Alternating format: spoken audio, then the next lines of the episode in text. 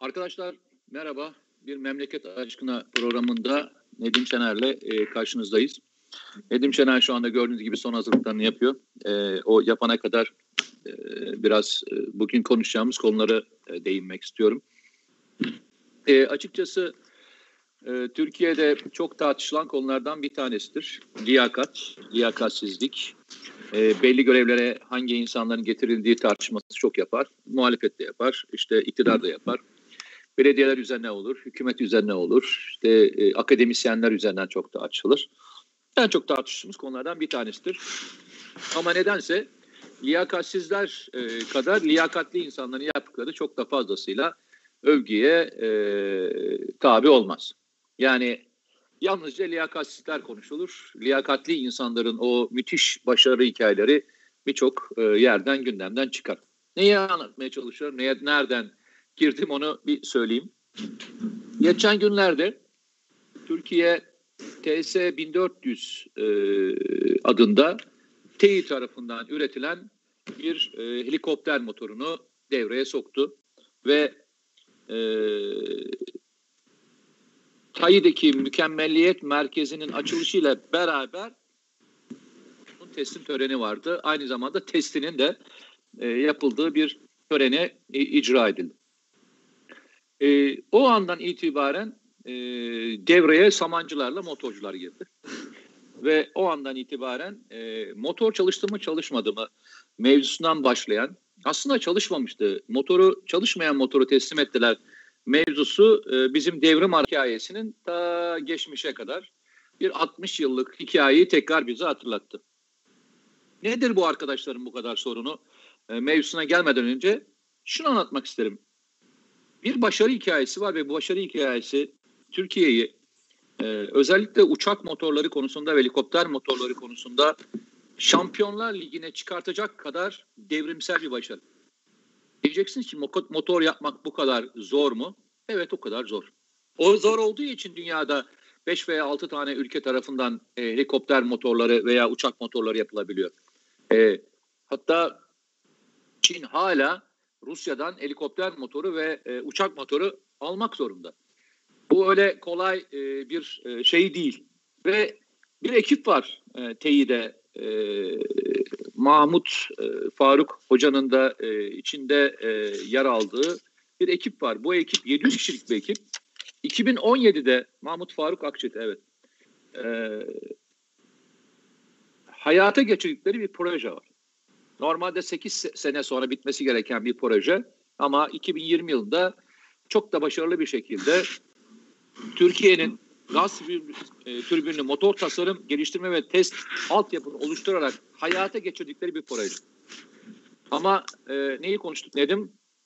E, yine bazı müptezeller tarafından tartışma konusu şuydu. E, Tİ'ye, Tİ, TAİ'ye yani uçak yapan, helikopter yapan e, şirkete çalışmayan motor teslim etti. Ya bu adamların derdi nedir? Bir şu samancılarla motorcuların e, bir şeyini bir anlatsana bize bir ya.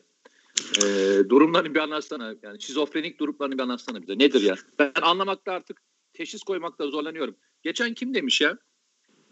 Şey galiba. E, şu yine ünlü bir psikiyatr hocalardan bir tanesi bu aşı konusundaki hikayeyle ilgili e, tartışmalar olunca Demiş ki ya ben bu tartışmalarda konuşulanlara baktığımda karşıdakileri hasta diyemiyorum demiş. Çünkü hastalığın bir tedavisi var. Bunlar cahil ve cahillerle cahillerin maalesef tedavisi bulunmadı diyor. Sen ne dersin? Evet e, yani hoca haklı. Ee, ön yargı yani şey atom ön yargıyı e, kırmak atomu parçalamaktan zordur diye bir e, ünlü söz vardır Einstein'a ait galiba. Aha. Dolayısıyla e, eğer öyle bakarsanız her her olayda senin dediğin gibi işte ama saman ithal ediliyor veya işte motor e, üretilmiyor arızalı veya işte çalışmayan motor. Öyle ilginç ki ben mesela bunu şeyde gördüm. Testin ikinci testin yapılıp motorun teslim edilmesiyle ilgili e, başarılı bir şekilde görünüyor. Her şey olabilir. Ar, o an arıza da olabilir. Aynı devrim otomobilinde olduğu gibi.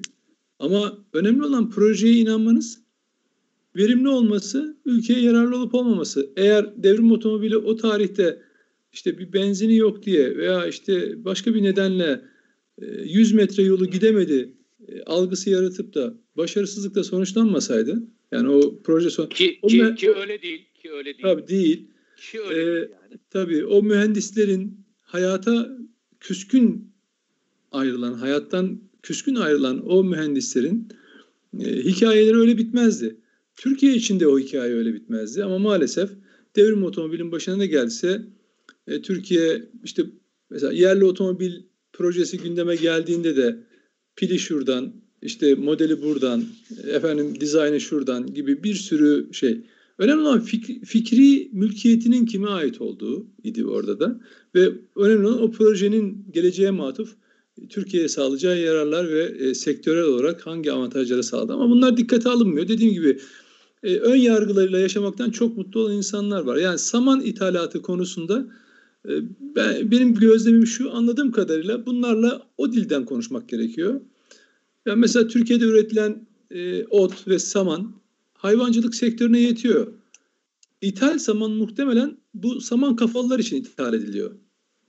Yani yetmiyor diyorsun yani normal tabii yetmiyor. yetmiyor. Yani hayvanlara ancak e, Türkiye'de üretilen saman yetebiliyorken belli ki e, işte şu kadar ton saman da bu zevatın ihtiyacı karşılansın diye yapılıyor. Başka türlü bunlarla konuşmanın mümkünatı yok. Yani ülke mesela şöyle düşünelim. Allah korusun yani o motor çok büyük bir e, şey yapar e, mesela patlayabilir ya da bir şey olabilir. Olumsuz çok büyük olumsuzluklarla sonuçlanabilirdi. Ya bundan keyif alacak adamlar oturmuşlar izliyorlar ve bundan keyif alacak bir ya de ki başarılı olmasın şu eksik, şu şunun yapılması lazım. Bir katkı yaparsın. Bu bugünün meselesi değil ki bu bu helikoptere bu monte edildiğinde birkaç yıl sonra ya da aylar sonra senin ulusal güvenliğin, çoluğunun çocuğunun güvenliği için, ülkenin refahı için çalışacak bunlar. İlla ya bak saldırı... bir şey söyleyeceğim. Hani Türkiye'de devam diyor ya yani, yani Türkiye işte üretmeden büyümeye çalışıyor filan. Evet. O motorun e, o motorun e, parça değeri ne kadar biliyor musun? Tam 1 milyon dolar. Yani o üretilen şeyin ekonomik değeri 1 milyon dolar. Bak 1 milyon bir yan, dolar. Tabii, tabii, bir yandan tek kalemde 1 milyon dolar. Tabii bak şunu söyleyeyim. Bir yandan inşaata dayalı büyümeden şikayetçiyiz. Evet şikayetçi. Onlar da şikayetçi. İşte sana üretim.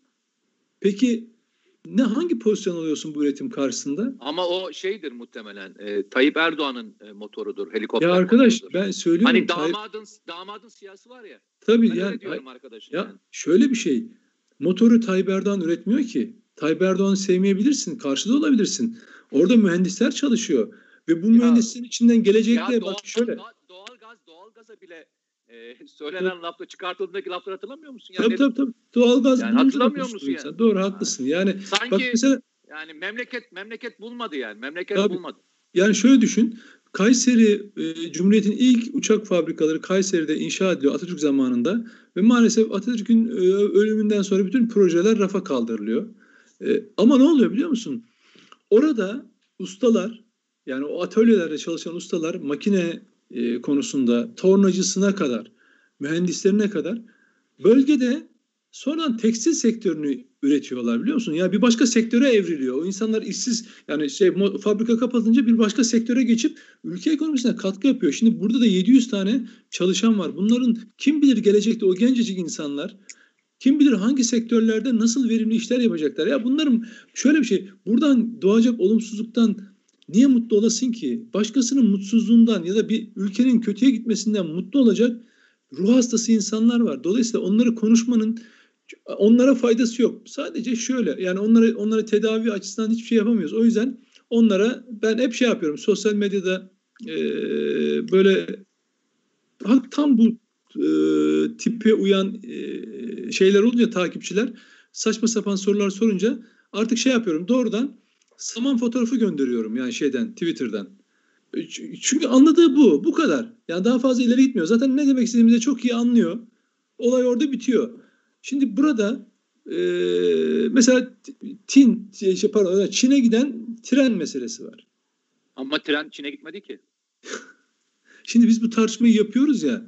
Neredeyse ama tren geri git tren geri gitti ama biliyor. Ya üstad geri de gitmiş olabilir. Hayır tren geri gitti ama sen niye ısrarla Çin'e gidiyor diye bir bak, e, mevzu yapıyorsun. Şöyle söyleyeyim bak şöyle söyleyeyim. Geri de gidebilir.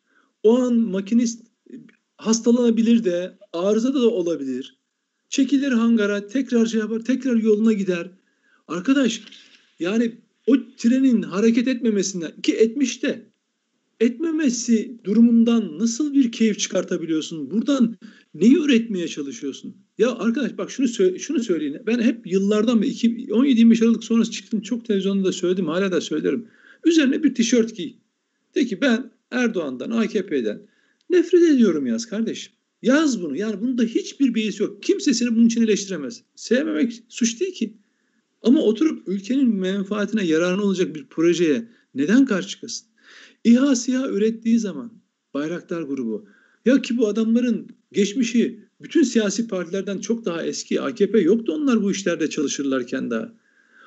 Ve oturmuş ülkenin güvenliğini sadece Türkiye'nin kaderini değil coğrafyanın kaderini değiştirecek işler yapmışlar ve biz, biz ikimiz gördük. Oradaki pırıl pırıl kızımız gibi yaşındaki gencecik 20-25 yaşındaki kızlar, erkekler o İHA'ların nasıl coşkuyla çalışıyorlar değil mi? Nasıl gecenin yarısı içine eğilmişler, o devreleri birbirine bağırıyorlar, kontrol ediyorlar, uçuş testi yapıyorlar. Ya bunların şevki kırılır mı arkadaş? Allah günah yazar ya. Yani oturup ama oturup köşeden gerçekten lüks hayatları içinde ama gerçekten tanıyorum bazılarını. Gerçekten lüks hayatları içinde. Öyle bir eleştiriler yapıyor ki kendilerini komik duruma düştüğünün farkında değil. Bir de korkunç olan şu insan şöyle yapabilir. Bir, bazen eleştirebilirsin de. Dersin ki tren kardeşim arıza oldu. E, hangara çekildi. Sonra yola çıktı. Bunu da eleştirebilirsin. Ama sen oturup bundan bir mutsuz bir şey üretiyorsun. Ee, sonuç üretiyorsun. İki, en kötüsü de şu. En kötüsü bu. Ee, tren yoluna gitti. İşte demir yollarda bir hesap açmış. Trenin geçtiği güzergahları paylaşıyor. Hani Çin treni nerede diye.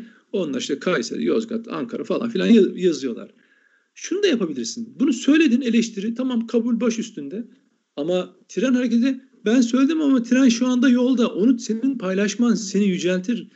Bunun hedefine varması onu yüceltir. Herkes yüceltir. Nitekim tren galiba bir iki hafta içinde varacak. Bak bu tartışma bir haftayı buldu. Tren neredeyse yolu yaralayacak. Hala bu gereksiz tartışmaları. Bunun iz düşümü doğalgaz olayında, yerli otomobilde, Doğu Akdeniz'de hakkını ararken, İHA SİHA üretirken, Türkiye her, helikopter... Azerbaycan ya, mevzu. Ya Azerbaycan, yani Türkiye şimdi savaş, kendi muharip uçağını üretip koysa ya ona da inanmazlar. Hayır derler, bu o değil derler. Bir yeri anlıyormuşuz gibi, anlıyormuşuz, anlıyorlarmış gibi bir de bunu eleştirirler yani. yani. Çok korkunç bir şeyden geçiyoruz. Kötü e, toplumsal olarak da şu bazı insanlar da bunları rol model olarak benimsiyorlar. Özellikle gençlere kötü örnek oluyorlar. Yani bu bu tiplerin en kötü tarafı kendine verdiği zarar değil. Kim yani topluma vermiyorlar, veremezler. Toplumun bir dinamiği var. Kendilerine zarar zaten vermiş. Allah onları e, sağlık versin. Ama asıl yaydıkları yaydıkları havayla belki de bir veya iki veya birkaç bir grup e, gence kötü örnek oluyorlar. Hani sigara sağlığa zararlı gibi bu insanlara ya arkadaş bunlar toplum, topluma ve gençlere zararlı bunları izletmeyin falan. Hani diyorlar ya şu televizyona çıktı bu televizyona çıktı falan. Arkadaş sen bunları ekranlardan yapıyorsun. Ekranlardan yapıyorsunuz. Sırf ülkenizin yararına oldu diye.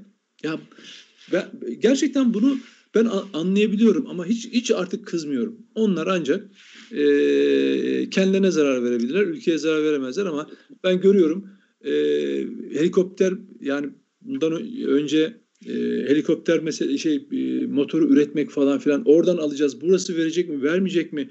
E, İsrail'den e, şey aldık mı? E, ne Heron aldık mı? Heron, Heron aldık, aldık mı? mı? Arızaları arızalanıyor, tamiratını yapmıyorlar adamlar ürün şey yapmıyorlar. Kendi ürünlerinin arızasını gidermiyorlardı. Türkiye bunların hepsini açtı. Dolayısıyla bu kafaları da açacaktır diye düşünüyorum. Ama biraz daha zaman ihtiyaç. E, sorun ne biliyor musun dedim. Yani e, asıl konuşulması gereken bence e, bu kadar e, tartışmanın içerisinde bilim insanlarının değerini e, göremememiz ve onları e, başarıyla ilgili öğrenememiz.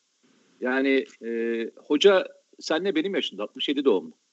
Yani e, Teyin'in evet. başındaki hoca, profesör olan hocamız e, Boğaziçi makine mühendisliğini bitiriyor, yurt dışına gidiyor, e, Amerika'da eğitim alıyor. ve dünyanın e, en büyük motor üreticisi firması olan General Electric'in e, gaz türbinleri konusunda bölüm direktörlüğüne kadar geliyor. E, ve e, çok da iyi, e, müthiş de bir maaş alırken e, bırakıyor ve Türkiye'ye dönüyor. Hem çocukların eğitimini Türkiye'de yaptırmak için, Türkiye'de örf ve adetleriyle e, büyümesi için e, devam ediyor. Niye çok fazla tutmuyorlar? Çünkü babası üzerinden e, dini hassasiyetleri olan çok önemli bir hocadır biliyorsun babası. Evet, evet. E, ne oluyor? E, onlar için e, muteber adam değil. Evet. Onlar için muteber adam değil. O yüzden Bak onlar için e, muteber adam yurt dışında o bahsettiğim hocaya Tabii. hocaya hocaya verdikleri maaş gibi e, yurt dışında e, Amerikalıların, Avrupalıların maaşla tuttuğu ve Türkiye'yi yerden yere vuracak hocalardan biri olsaydı Aynen. e, bahsettiğin kesimlerde Akşit'te e, muteber bir isim olurdu yani. Kesinlikle Ama, yani ger- gelmeyecekti Türkiye'ye. Tabii tabii gelmeyecekti. Böyle uzaktan. E şey Bayraktar mesela e, kendisi anlattı ve bunu televizyonlarda da söyledi. Amerika'da üniversitede MIT'de nasıl bir pozisyon verdiklerini, nasıl maaş, ev teklif ettiklerini kendi söyledi. Ama buna rağmen gelip burada e, üre, şeye katılıyor. Ama babası babası Özdemir Bey'i Özdemir Bey'in görüşü belli. Bu Tabii. ülkeyle ilgili görüşü var. Çocuklarının görüşü belli. E, arkadaş e, asıl sorun ne biliyor musun? Bunların liyakatle anladıkları şey e, bu ülkeyi sevmeleri değil. Eğer gerçekten Atatürkçü olmuş olsalardı, Atatürkçü olmuş olsalardı bu lafları söyleyenler, Atatürk'ün en önemli sözlerinden bir tanesidir. Bu ülkeyi en çok seven, en çok hizmet edendir lafıdır değil mi? Evet, evet. Eğer bunu, gerçek Atatürkçü bunu, bunu, bunu, bunu, hocam bu kesimleri Mete bir şey söyleyeceğim yanlış anlama. Bunlarla bak, bak bunlarla ilgili böyle konuşacağız artık. Yani e, bu Atatürkçü e, maskelerini yırtmadan Tabii. E, gerçek Atatürkçü Tabii. olmadıklarını ispatlamadan biz Tabii. bu mücadeleden pes etmeyeceğiz. Aynen Çünkü öyle. Atatürk eğer olsaydı de karşısında alır, alnından öperdi. Tabii. Niye? Bu ülke için bir şey yaptıkları için, bir katkı sundukları için, bir hizmet ettikleri için, bu Tabii. ülkeyle için çalıştıkları için, yurt dışına gidip, yurt dışında okuyup, orada kalmayıp Türkiye'ye gelip emeklerini bu ülke için verdikleri için. Azerbaycan gibi bir devleti e, işgal altındaki topraklarını kurtardıkları için. Azerbaycan konusunda Atatürk'ün söylediklerini bilmiyor muyuz? Libya konusundaki hassasiyetini bilmiyor muyuz? Ee, Suriye ve Irak konusu hassasiyetini bilmiyor muyuz? Bu vatan konusu hassasiyetini bilmiyor muyuz? Bu ülkeye hizmet eden birisinin Atatürk tarafından sevilmemesi gibi bir şey olabilir mi ya? Onlar olabilir mi? Bir laf var ya onlar Atatürkçü değil hocam NATO Türkçü. NATO Türkçüler onlar. Çünkü e, kendi Türkçü ülkesine... Demeyelim, ben bir şey söyleyeyim mi? Türkçü de demeyelim. Yani e, Türk NATO aynı yere gelmemeli gel bence. İkisi de bile, birleştirmeyelim. Yani. yani onlar yani öyle bir NATO'cu diyelim, için söyledim. NATO'cu diyelim. NATO'cu evet yani abi. NATO'cu. Yani yani bunu bu bu, bu, bu konu kan uyuşmazlığı olur. Tabii bu konu bu konu e, Atatürk bağlamında tartışılacak bir konu değil. Atatürk'ü tartışacaklarsa nasıl bir anti emperyalist olduğunu anlatmalılar. Nasıl iç üretime, kendi ülke enerjisine e, şey verdiğini, değer verdiğini e, emperyalizme karşı nasıl savaştığını örnek vermediler. Ve bu insanların onlarla ilgisi yok. Bunlar belli okullarda okumuşlar ve kanaat önderi zannediyorlar kendini. Toplumsal karşılığı olduğunu zannediyorlar. Şizofrenik kişilikli, karakterli insanlara bence hiç e, yalanlar bence şey söyleyeyim mi? O has gerçekten e, bu bir hastalık e, ben, ve bu hastalık, demedim. On, bak, işte hayır hayır. Şizofrenik karakter dedim. Yani karakteri yapmayalım çünkü şey onlar da böyle de insanlar değiller yani hastalar. Şizofreni hastalarından bahsetmedim. Şizofrenik yani şizofreni hastası demedim bakın. Bunlar şizofreni hastası demiyorum. Şizofrenik karakterde yani benzetme yapıyorum burada. Karakterlerinin ona dönüştüğünü söylüyorum. E, ikili bir yapı e, ve katı e, ve e, düşündüğünü, algısını doğru zanneden e, insanlardan bahsediyorum. Dolayısıyla e, bunların yani dediğiniz gibi şizofreniye bile tıp çare arıyor, bulabiliyor ama buluyor bu zaten kafaya, bu kafaya bulamaz. Bul, yani böyle çünkü Türkiye'nin tarihi böyle. Devşirilmiş, devşirilmiş insanlarla şey yapamazsınız. Müca ancak mücadele edebilirsiniz. E, uzlaşamazsınız. Çünkü onların sizinle böyle bir uzlaşma derdi falan yok. Neden? Çünkü hep dönüyor, dolaşıyor. Bunun ana nedenine geliyoruz. Bu coğrafya, bu coğrafyayı Türklere yönettirmemek için adamlar artık açık açık yazıyorlar. Bak geçen gün CIA'in e, Graham Fuller'in yazısını paylaşmıştım ben orada. Yani diyor ki Türkiye'nin diyor artık AB ve ABD tarafından yönetildiği o tatlı müttefik günleri geride kaldı diyor. Tageszeitung Almanya'da aynısını yazıyorlar. Yani Türkiye artık diyor Avrupa Birliği ve Amerika tarafından yönetilen bir ülke olmaktan çıktı. Yani adam doğuyor adam diyor. demiyor muydu? Kontrol dışına çıkan Tabii. NATO müttefiki. Lafı Aynen. e, 15 Temmuz öncesinde üretilen bir laf değil miydi yani? Aynen, aynen. Yani Ama e, ilginçtir. Bak e, sözünü kesiyorum ama bir şey eklemek istiyorum burada. İlginç olan şey şu. E, emperyalizmin e, bu kadar şeyi varken e, ve bu kadar liyakatla ilgili mevzu tartışılırken ve e, Almanya gibi bir ülke e, bu üretilen gökbey helikopteri ve motorla ilgili artık Türkiye'yi e, teknolojik anlamda bir üst lige aldık diyebilirken kendi ülkenin e, bir grubu bu insanlara teşekkür etmiyor. Yani şunu söylemiyor. Hocam biz bu ülke için yaptığınız için teşekkür ederiz. Allah razı olsun demeyi bir zul biliyorlar. Ya Evet. kardeşim e, muhalefet et de muhalefet et de yani muhalefet edeceğin hükümet mi? İcraatları mı? Yoksa bilim adamları mı? Yoksa üreten insanlar mı? Ya bir karar verin ya. evet. Ya biriniz de çıkın deyin ki kurulan tesisleri tebrik ettik. Tebrik ediyoruz. Bu, bu yaptıkları e, başarı e, Türkiye'nin önümüzdeki dönemdeki savunma sanayi için müthiş bir başarıdır. Emeği geçen herkese teşekkür ediyoruz demek. Ne diyor be kardeşim ya? Tabii. Ya nasıl bir nasıl bir şeye dönüştünüz be arkadaş? Gerçekten söylüyorum Öyle. nasıl bir yere dönüştünüz ya? Evet. Ya muhalefet muhalefet edeceğiniz yer bilim insanları mı olmaya başladı? Evet öyle oldu maalesef. O yüzden onları çok fazla ciddiye almak ve yani izleyenleri bile bu konuyla sıkıp üzerine yoğunlaşmanın bir anlamı yok. Önemli olan şu. Milletin e, büyük çoğunluğu Türkiye'nin nereye gittiğini çok net görüyor. İnan ben yani sokakta hani o çok şey biliyormuş gibi eda yapan insanlardan e, farklı olarak sokaktaki insanların aslında birçok şeyin farkında olduğunu e, biliyorum, görüyorum, gözlemliyorum, sohbet ediyorum, konuşuyorum. İnsanlar bunu anlatıyorlar zaten. Ha, ama sorunları da konuşmak lazım. İşte ekonomi sorunu, işsizlik sorunu, pandemi nedeniyle e, doğan istihdam eksikliği, esnafın durumu bunlar bunları konuşmak. Aslında bütün enerjimizi buna versek belki yaratıcı birçok fikir oradan çıkacak. Ya bunun üzerinden konuşsalar, konuşulsa gerçekten herkese ufuk açacak. Yani gündemi oraya taşısalar çok daha iyi olacak. Yani Türkiye helikopter yapmış, helikopter motoru yapmış, İHA yapmış, SİHA yapmış. Bunu eleştirmenin hiçbir faydası yok.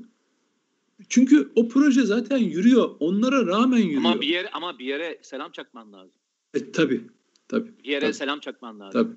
tabii. Yani şey, selam dostlarımız, yer- dostlarımız diye. Dostlarımız diye e, selam çakman lazım. Yani e, Biden'a e, selam çakmazsan olmaz. Tabii. Şimdi S-400'ü selam çakmasan olur mu? Tabii. Yani şimdi Yani ayıp Avrupa ediyorsun. Birliği- yani Avrupa Birliği ve Amerika'nın Amerika'nın son yaptırım kararlarını dikkatlice analiz ettiğiniz zaman görüyorsunuz.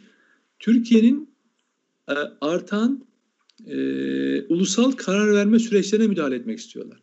Adam diyor ki AB e, şeylerine uymuyor artık. Çünkü Türkiye'nin e, e, NATO müttefiki olarak ya da AB üyesi olarak e, Libya'da, Doğu Akdeniz'de, Azerbaycan'da izlediği politikalar bizim politikamız olmaktan çıktı diyor. Yine Amerika niye NATO'nun NATO'nun bir politikası mı varmış?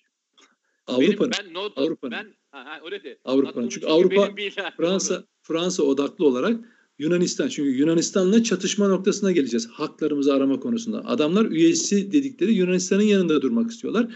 Dolayısıyla Türkiye hakkını ararsa bir e, üye ülkeyle çatışma e, durumuna gelecek. Bu da onlar açısından bir farklı bir durum. Aynısını e, e, Azerbaycan'ın e, topraklarını kurtula- kurtarma mücadelesi sırasında yaptılar. Fransa başı çekti bu konularda. Saçma sapan bazı kararlar aldı. Yine orada da Türkiye'nin politikası Doğu Akdeniz meselesinde olduğu gibi. E, Amerika Birleşik Devletleri doğrudan ama doğrudan hiç başka hiçbir gerekçe öne sürmeden sadece paranızla S-400 almanızı bahane edip bugün yarın işte katsa yaptırımları diye Amerika'nın hasımları yasası diye bir yasa kapsamında Türkiye'ye yaptırım uygulayacak. Yani Türkiye hangi hasımlığı yapmış olabilir? Mesela aktif olarak Türkiye Amerika'ya karşı hangi hasımlığı üretmiş olabilir? Türkiye sadece bir füze savunma sistemi alarak ki Amerika'dan da talep ettiği halde parasıyla almak istediği halde verilmediği verilmediği için Rusya'dan alarak bu ihtiyacını karşılamış ve sen diyorsun ki Amerika'nın hasımları.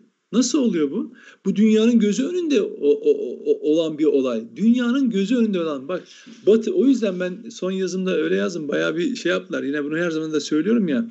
Avrupa ve Amerika gibi müttefikin varsa düşmana gerek kalmıyor.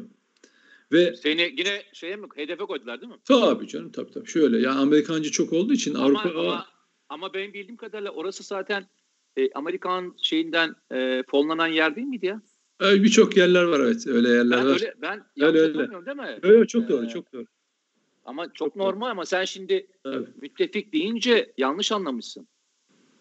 sen kimin müttefiğine çaktığını anlamamışsın. Doğru söylüyorsun. Şimdi ben de ya olsa fonlandığım bir yeri böyle Tabii. yapmayan, böyle yapması Tabii. gerekiyor. Adamın işi o. Evet. Çünkü adamın bakış zaviyesi e, ve baktığı yer e, kendisine verdiği açıdan bakıyor. Bunun açısı Türkiye olmadı ki müttefik deyince adam kendisine göre hesaplamış oluyor. Kendisine göre şey yapmış evet, oluyor. Kendi... İşin kötü tarafı ne biliyor musun? Yazanların çoğu da ben solcuyum diyen emperyalizm yani Yok. işte o deniz geçmiş kuşağını falan temsil ederek geldiğini söyleyen adamlar. Vay Yok. be. O hiçbir şey temsil etmiyorlar. Yani ne o kuşağı temsil ediyorlar tabii tabii. Ediyorlar kendileri ediyorlar. Evet, tabii tabii. E, laf laf olarak ediyorlar. Şimdi dolayısıyla e, Avrupa ve Amerika'nın e, bak Or, e, İran e, da bir bilim adamına, bir bilim adamına, sadece bir bilim adamına, nükleer projede çalışan bir bilim adamına. Bugün Türkiye'de de savunma sanayi ile ilgili, silah sanayi ile ilgili bir sürü bilim adamı var. Ki FETÖ zamanında bunların bazıları da maalesef suikastla öldürüldü. Kaza süsü verilmiş bir şekilde mühendislerimiz. Ee, o dünyanın gözü önünde İsrail inanılmaz korkunç insanlık dışı bir suikast gerçekleştirdi. Ve bunun da bilinmesi için ellerinden geleni yaptılar Mete biliyorsun. Yani bunu Yahu şey İsrail gazeteleri açık açık yazdılar. Amerikan gazeteleri bize CIA, teşekkür etmeli. Dünya bir de diye açık açık söylediler bunu. New York Times gibi bir gazete bunu yazdı. Dünyadan ne tepki geldi? Öldürülen İsrail tarafından öldürülen bir İranlıysa, Türkse, Iraklıysa, atıyorum Orta Doğu'dan herhangi bir ülke Cemal, say. Cemal, Cemal Kaşıkçı. Cemal Kaşıkçıysa mesela. Gazeteciyse ama önemli mesela. değil. He. Hiç insan değeri ve öğretlerini gördün mü hocam? Karşımızda yani herhalde bu pandemi süreci çok daha net gösterdi. İnsanlığı bitmiş, insanlığı çürümüş. Duygu, duyguları kalmamış. Sadece sömürüye dayanan, sömürdüğünü de kendi ülkesine dağıtmaktan aciz hale gelmiş bir batı emperyalizmi var. Buna haçlı zihniyeti deyip hani bir kategorizasyon yapabilirsiniz. Ama hayır Batı emperyalizmi artık tek dişi kalmış var ya dişleri dökülmüş hiç ağzında dişi bile kalmamış tırnaklarıyla hala coğrafyayı sömürmeye çalışan çok rahatlıkla bir op, e, suikastler düzenleyebilen, darbeciler, terör örgütlerini destekleyebilen, darbecileri destekleyebilen, kendi hakkını aradığı için Orta Doğu'da herhangi bir ülkeden istediği operasyon yapabileceğini zanneden bir batı emperyalizmi çıkmış. Avrupa ve Amerika'yı kastederek söylüyorum. Ve öyle ki siz kendi hakkınızı savunursanız onların gözüne bir anda terörist veya yaptırım uygulanan hasım noktasına gelebiliyorsunuz. Dolayısıyla buna göre Türkiye'nin mutlaka e, şekillenmesi lazım. Bilincinin buna göre şekillenmesi lazım. Yoksa bunlar ellerindeki bütün maddi imkanlarla, baskı unsurlarıyla üstünüze gelecekler, gelecek e, şeyi yapacaklar. Ama çıkıp bu sürede demokrasi, hukuk, insan hakları gibi kavramları da çok güzel paket yapıp bununla geliyorlar. Ama ilginç ne oldu? AB yaptırımları ve Avrupa Birliği yaptırımlarında Mete hiç kimse artık şey söylemiyor. Ya insan hakları ihlalleri, hukuk, ifade özgürlüğü, demokrasi falan konuşmuyor artık. Farkında mısın? Çünkü o onlarla sonuç alamayacaklarını gördüler. Orada da bir ikiyüzlük yaptıklarını anladılar kendi ülkelerinde polis şiddeti, hukuksuzluk almış başına gidiyor. Kendi imzaladıkları anlaşmaları ve uluslararası ya, e, bir batı emperyalizmi var. Fransa'nın çıkartmaya Tabii, çalıştığı yasa çıkardığı yasa yani şey Dağlık Karabağ Ha şey diyorsun polislerle ilgili yasa. Polislerle ilgili olan yasayı. Ya, ya Sen inanılmaz. Türkiye'de Türkiye'de çıkartmaya çalış bakayım onu.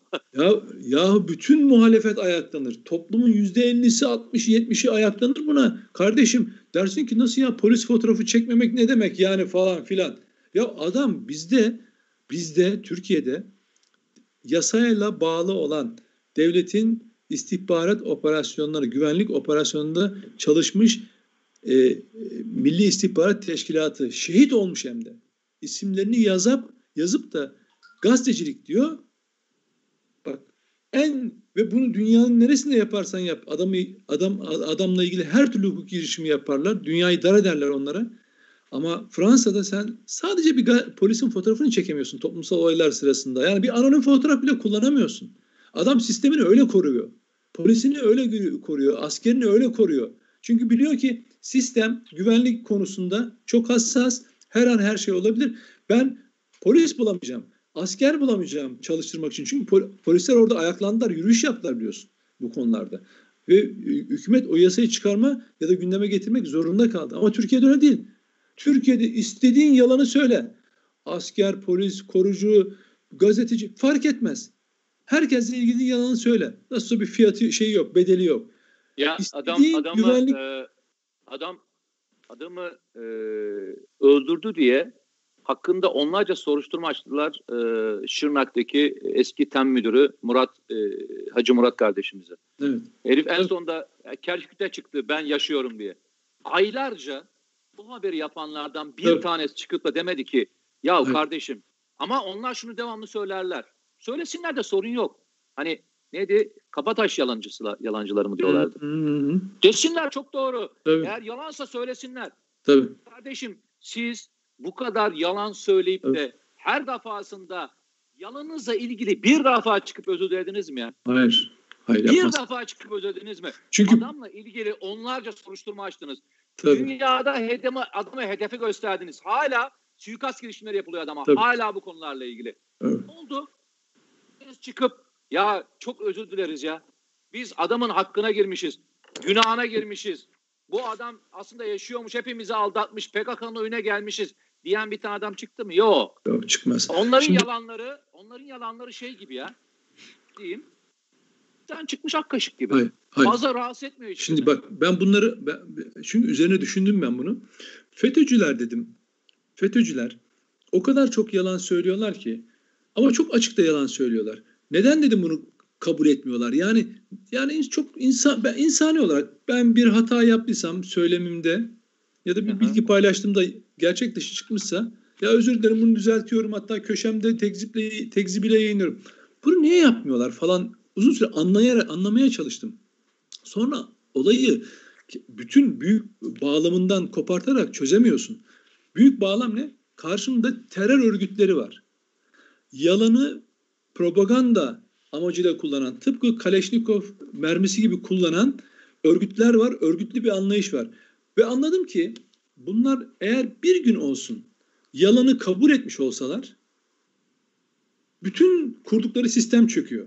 Yani bu insanlardan, bu tür yalanları söyleyenlerden ya arkadaş kendini düzeltsene bak doğru değil adam yaşıyormuş, öldü dedin adam yaşıyormuş dediğin zaman bunu düzelttiği anda şunu biliyor. Niye? Yani, Geçen gün işte Batman'da yaşanan olayla ilgili Batman tabii, valiliği Süleyman Düzel- Soylu da açıkladı. Tabii. Ama bak kimse düzeltti mi? Düzeltmiyor. Bak neden? Çünkü mesela bunu en çok yani HDP'lilerdi bilmem neydi değil mi? Belki işte evet. şey PKK müzahir şeylerdi. Neden düzeltmiyorlar? Çünkü şunu biliyorlar örgütlü, terör örgütlerine yakın olanlar. Ben onu düzeltirsem yarın diyecekler ki her söylediğimden şüphe edecekler. FETÖ'cüler o yüzden mesela diyor ki biz e, sınav yolsuzlukları konusunda sorular çalındı falan filan. Hiç bu çok önemli kendi içlerinde önem verdiği isimler bunları söyledi. Topluca evet ya biz bir hata yapmışız dediklerini duydun mu? Hayır onu yok mu? Yok sayıyor. Yok sayması lazım ki yarattığı algı ve dünyası bozulmasın. Çünkü biz çok normal sıradan insanlar olarak bir hata yapıldığında suç dahi olsa kabul ederiz hatamızı deriz ki evet ya ben böyle bir şey yaptım yanlış yaptım cezam neyse çekeyim dersin. Ama karşıdaki örgütler tamamen kendini masum sayan e, demokrasi, hukuk falan kelimelerini kullanan yapılar. Dolayısıyla insanların bunu öyle anlaması gerekiyor. Niye bu adamlar bu yalanı söylüyor?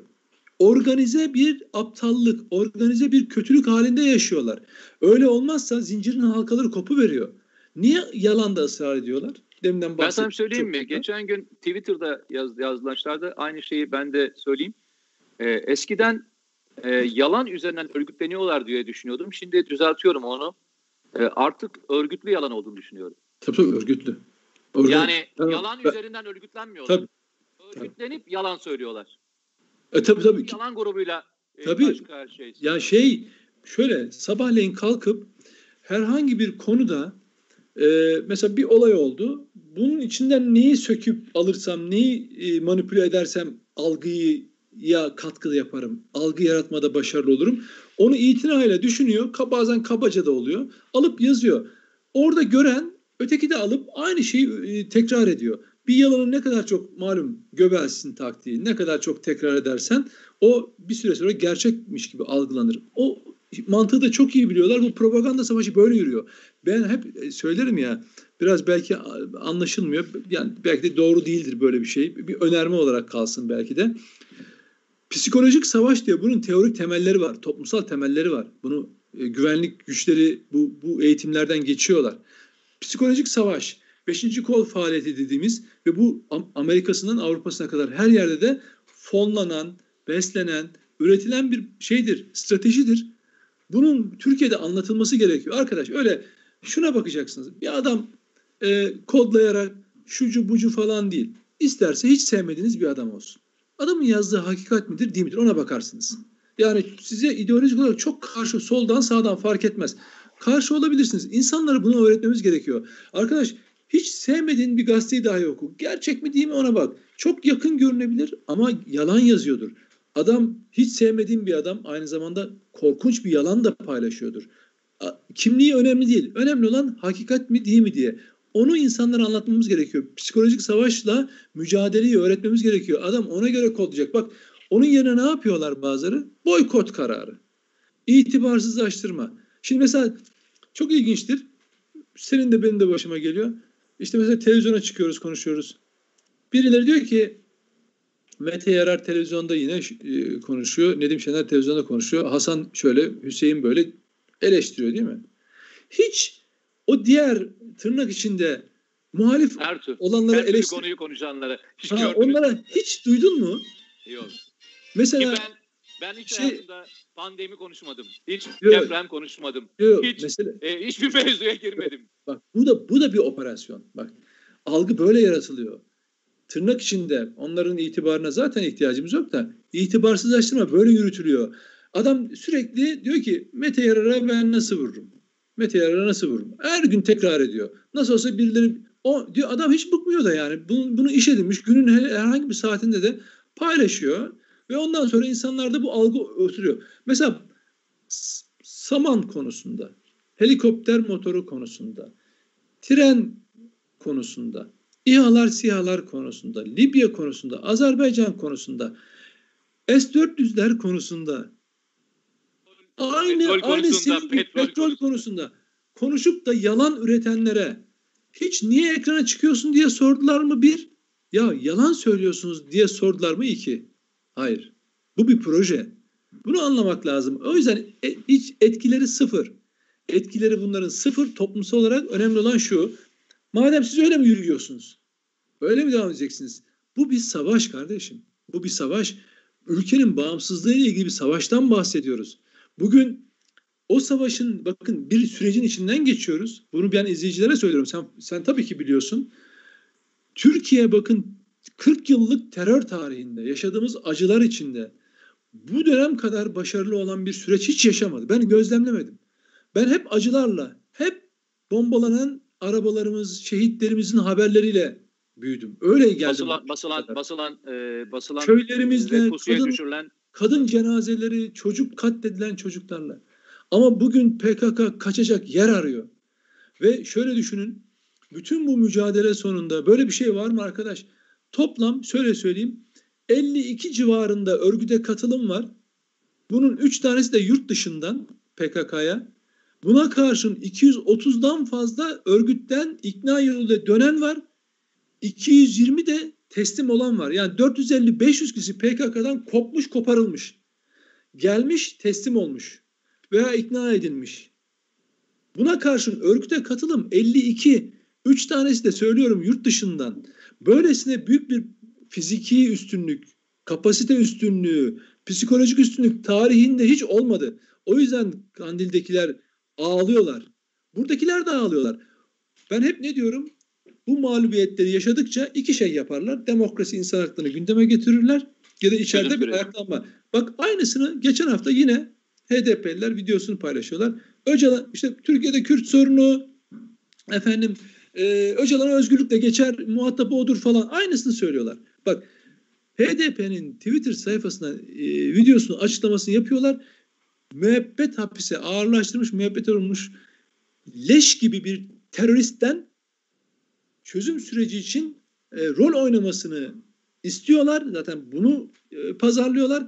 Devletten de bunu yapmasını istiyorlar. Ve bunlarla bak Kürt sorununun bundan geçtiğini söylüyorlar. Ve önüne koyduğu isim de terörist Öcalan. Ve birileri de bunlarla ittifak yapmak, dostluk yapmaktan bahsediyor hocam. Bu böyle bir savaş. Sen iktidar olacaksın diye bu ülkenin altını oyma, oyamazsın, oydurmazlar sana. Anlatacağız. Ben geçen gün de söyledim televizyona, televizyonda. Terör sorunu, şey, Kürt sorunu diye bir sorun yok kardeşim. Yok. Bu öyle geçmişe geçmişte söylemiş sözler gibi değil. Gerçekten ayakları yere basan, geç, geçmişte bunu söyleyenler belki ideolojik sahiplerle söylüyorlardı. Gerçeği görmezlikten gelerek söylüyorlardı. O günlerde bu sorun vardı. İşkencesi vardı, efendim kötü muamelesi vardı. Bir takım karanlık odakların yaptığı işler vardı. Ama bugün Allah şahit ki hepimiz de görüyoruz. Devlet ya hocam sana kurşun sıkmış, arkadaşını şehit etmiş, PKK'lı karşıdan teslim olmuş geliyor hocam. Bak geliyor adam.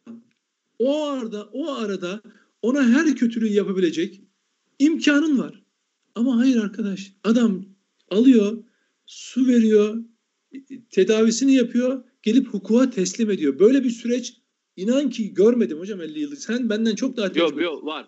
Biz yaşadığımız dönemde de Hayır, çok o, aslında. O, bak, ama bugün o zamanlarda da hiç yani o kadar çok ben sana şöyle söyleyeyim. Hayır, ben sayılardan ee, çatış, bahsediyorum.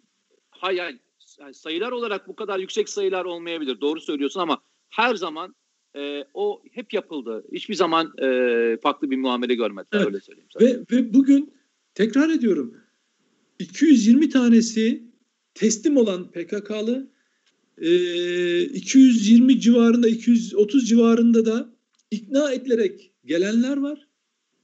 Ve buna karşın 52 tane PKK'ya katılım var. Doğru. Yani doğru. rakamlara bakar mısın hocam? Böyle bir süreç yaşanmadı. Diyarbakır annelerine her gün bir katılım oluyor. Şırnak'ta anneler, İzmir'de anneler, Almanya'da anneler ayaklanmış.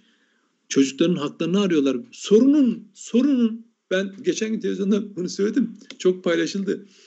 Sorunun terör olduğunu PKK'ya katılmış teröristler bile anladı ve devlete teslim oluyorlar. ikna edilerek ama biz Türkiye içinde hala siyasetçiler, bazı siyasetçileri sorunun terör olduğuna ikna edemiyoruz. Onlar hala Kürt sorununu demeye devam ediyorlar.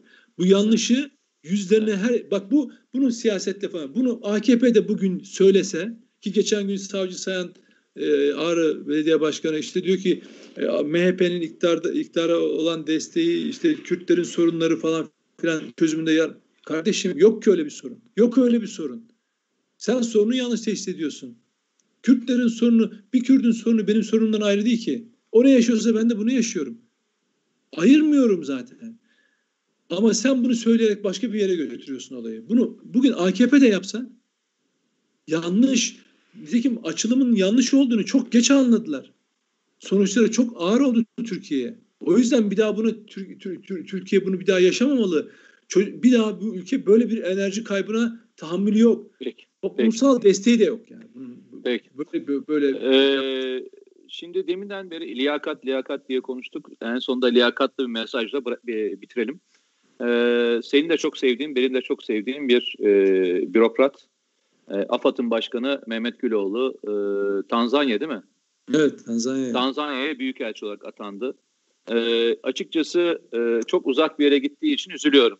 Yani çünkü bu ülkenin e, en büyük sorunlardan bir tanesi e, işte deprem ve ona benzer e, şeyler, yaşanan afatlar veya felaketler ve bunlarla e, organize bir şekilde mücadele eden de çok e, düzgün bir yapı var. AFAD bunlar, AFAD bunun bu. E, Kızılay'la beraber her an oradalar.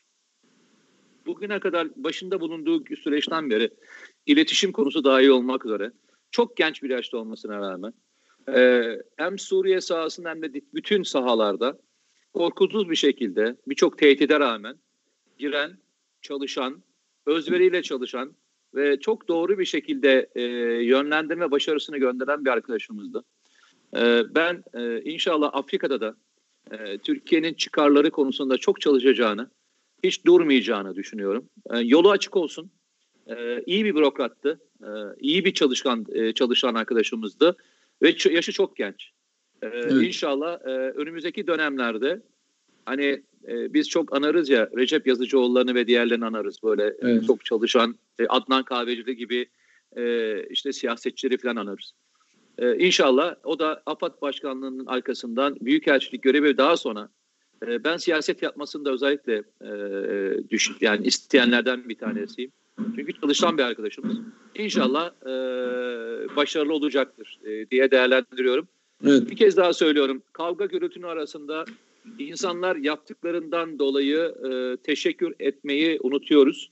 Ben e, gitmeden bir teşekkür etmeyi e, boynumun borcu olarak biliyorum evet. Mehmet e, evet. Mehmet'e. Şimdi Mehmet Mehmet Güllüoğlu'nu ben evet. e, daha doğrusu o beni buldu. Ben onu bulmadım. E, 2015 yılında e, bir yakınımıza şimdi kaybettiğimiz bir yakınımıza e, bir kan Allah ürünü kan ürünü e, sağ olun Amin. E, bir kan ürünü ihtiyacı var ve ben çaresizce sosyal medyada o zamanlar hani o kadar çok şey değiliz belki ama e, sosyal medyayı kullanmıyoruz ama aklıma orası geldi. Kan ürünü arıyorum ve bunu yazdım. Ben hiç tanımıyorum. Sosyal medyadan bana Mehmet Güllüoğlu diye birisi nasıl bulabileceğimi tarif ediyor. Kim bu adam falan dedim tamam hiç şey yapmadım. Sonra baktım ki Kızılay Genel Müdürüymüş. Kızılay Başkanıymış. Hı hı. Yani şuraya başvurun, şöyle yapın, işte şurada şu vardır, burada bu vardır falan filan. Yani adama hani o anda hani Hızır Aleyhisselam var ya. Çünkü çaresiz anons yapıyorsunuz, şey yapıyorsunuz, insanlar gelemiyorlar gün içi. Ee, belki e, kan çünkü zor bulunan bir kan ürünüydü. Kan grubu da zordu. O, o günden o gün gerçekten çok minnettar oldum ona. Ee, hastamızı da kaybettik ama insanlık kaldı geriye. Ve ben Mehmet Güllüoğlu'nu daha sonra bir kere bir toplantısında ayaküstü karşılaştım. Ondan başka hiçbir ilişkim yoktur. Ama sonra hep izledim. Yani bu, o kişiyi öyle izledim. Öyle saf, öyle duru, öyle açık ki. Yani o kadar da genç hani gençliğinin bütün o nasıl bir iyi bir aileden geldiğini, nasıl eğitimi falan hepsini geçiyorum. Nasıl iyi bir ailenin çocuğu olduğunu ben orada anladım onun yani. Çok tertemiz hiçbir şey. Bu görev e, nedeniyle de gerçekten hani tebrik ettim. Ondan sonra yazıştım. O e, teşekkür etti benim yazdıklarıma falan. E, öğrendim ki hani ya bazen bürokraside çok başarılı işler yaparsınız ama öyle bir terfi alırsınız ki bu sizi tenzil rütbe gibi gelir. Hani biz de ben de bilmiyorum devlet şey sistemindeki hı hı. şeyi. Evet büyükelçi oluyor ama Tanzanya falan Darüsselam nasıl bir yer falan. Tam da istediği ülke, istediği bölge imiş. Ve çok mutlu. Ve adam hiç onu söyle, başka bir şey söylemedi. Dedim ki inşallah mutlusunuzdur. Evet tam istediğim yer, istediğim bölge falan filan dedi. Ya adam şunu ya beni niye Avrupa'ya atamadılar? Amerika'ya niye ya böyle bir adam biliyor musun? Çünkü yüzden... gidecek orada muhtemelen e, yapacağı faaliyetlerle oradaki insanların gönlünü kazanacak. Ya çünkü adamın, ben sana adamın söyleyeyim. paylaştığı şey yerden su çıkartayım insanlara su. Aynen, aynen. Yiyecek, yiyecek. Adam kendini iyiliğe vakfetmiş. Ve ben inşallah senin dileğine katılamayacağım. İnşallah siyasete falan girmez. Ne yapacaksın peki? Devlet bürokrasisinde hak ettiği yeri işte o liyakat liyakat diye bağıranlar var ya yarın iktidar değişirdi onlar gelirse tebrik ederim sen şu işi yapmalısın kardeşim diyebilmelidir. Bak o zaman ülke değişir. Yani Hadi onun bakalım. onun da kıymetini bildiğin anda ülke e, şey yapar. O yüzden ben de Türkiye için kendisi için oradaki insanlar çok değerli bir insan kazandı. Yani ee... Tanzanyalıları tebrik ediyorum. Çok değerli bir insan Kendi adımıza üzülüyorum. Kendi adımıza üzülüyorum. Ama Tanzanyalıları çok kesinlikle e, tebrik ediyorum. Çok iyi bir insan. Bu arada e, Mevlüt Çavuşoğlu'nu e, da tebrik etmeyi unutmayalım. E, çok doğru yerlere çok doğru kişiler. E, Türkiye'yi doğru temsil edeceğini düşündüğüm kişiler e, atandı. Son dönemde de gerçekten e, takip ettiğimiz kadar hem dış politikası olsun hem de diğer konuşmaları e, ve hitap tarzı dahil olmak üzere çok iyi bir Dışişleri Bakanlığı yapıyor. E, e, bu arada Mevlüt Çavuşoğlu'nu da tebrik etmeyi unutmayalım. E, kendine çok iyi bak. E, ikinci e, konuşmamızda e, bir araya gelmek üzere diyelim. Arkadaşlar hepinize e, sevgiler, saygılar. Bugün biraz e, liyakat, bugün biraz liyakatsizlik, biraz e, feraset, biraz ferasetli olmayanlar. Saman, biraz, biraz saman. yalan, biraz yalan, biraz e, dolanla uğraşanlarla uğraştık. Çünkü inanın 24 saat hayatlarını kötülüğe adamış bir grupla mücadele ediyoruz.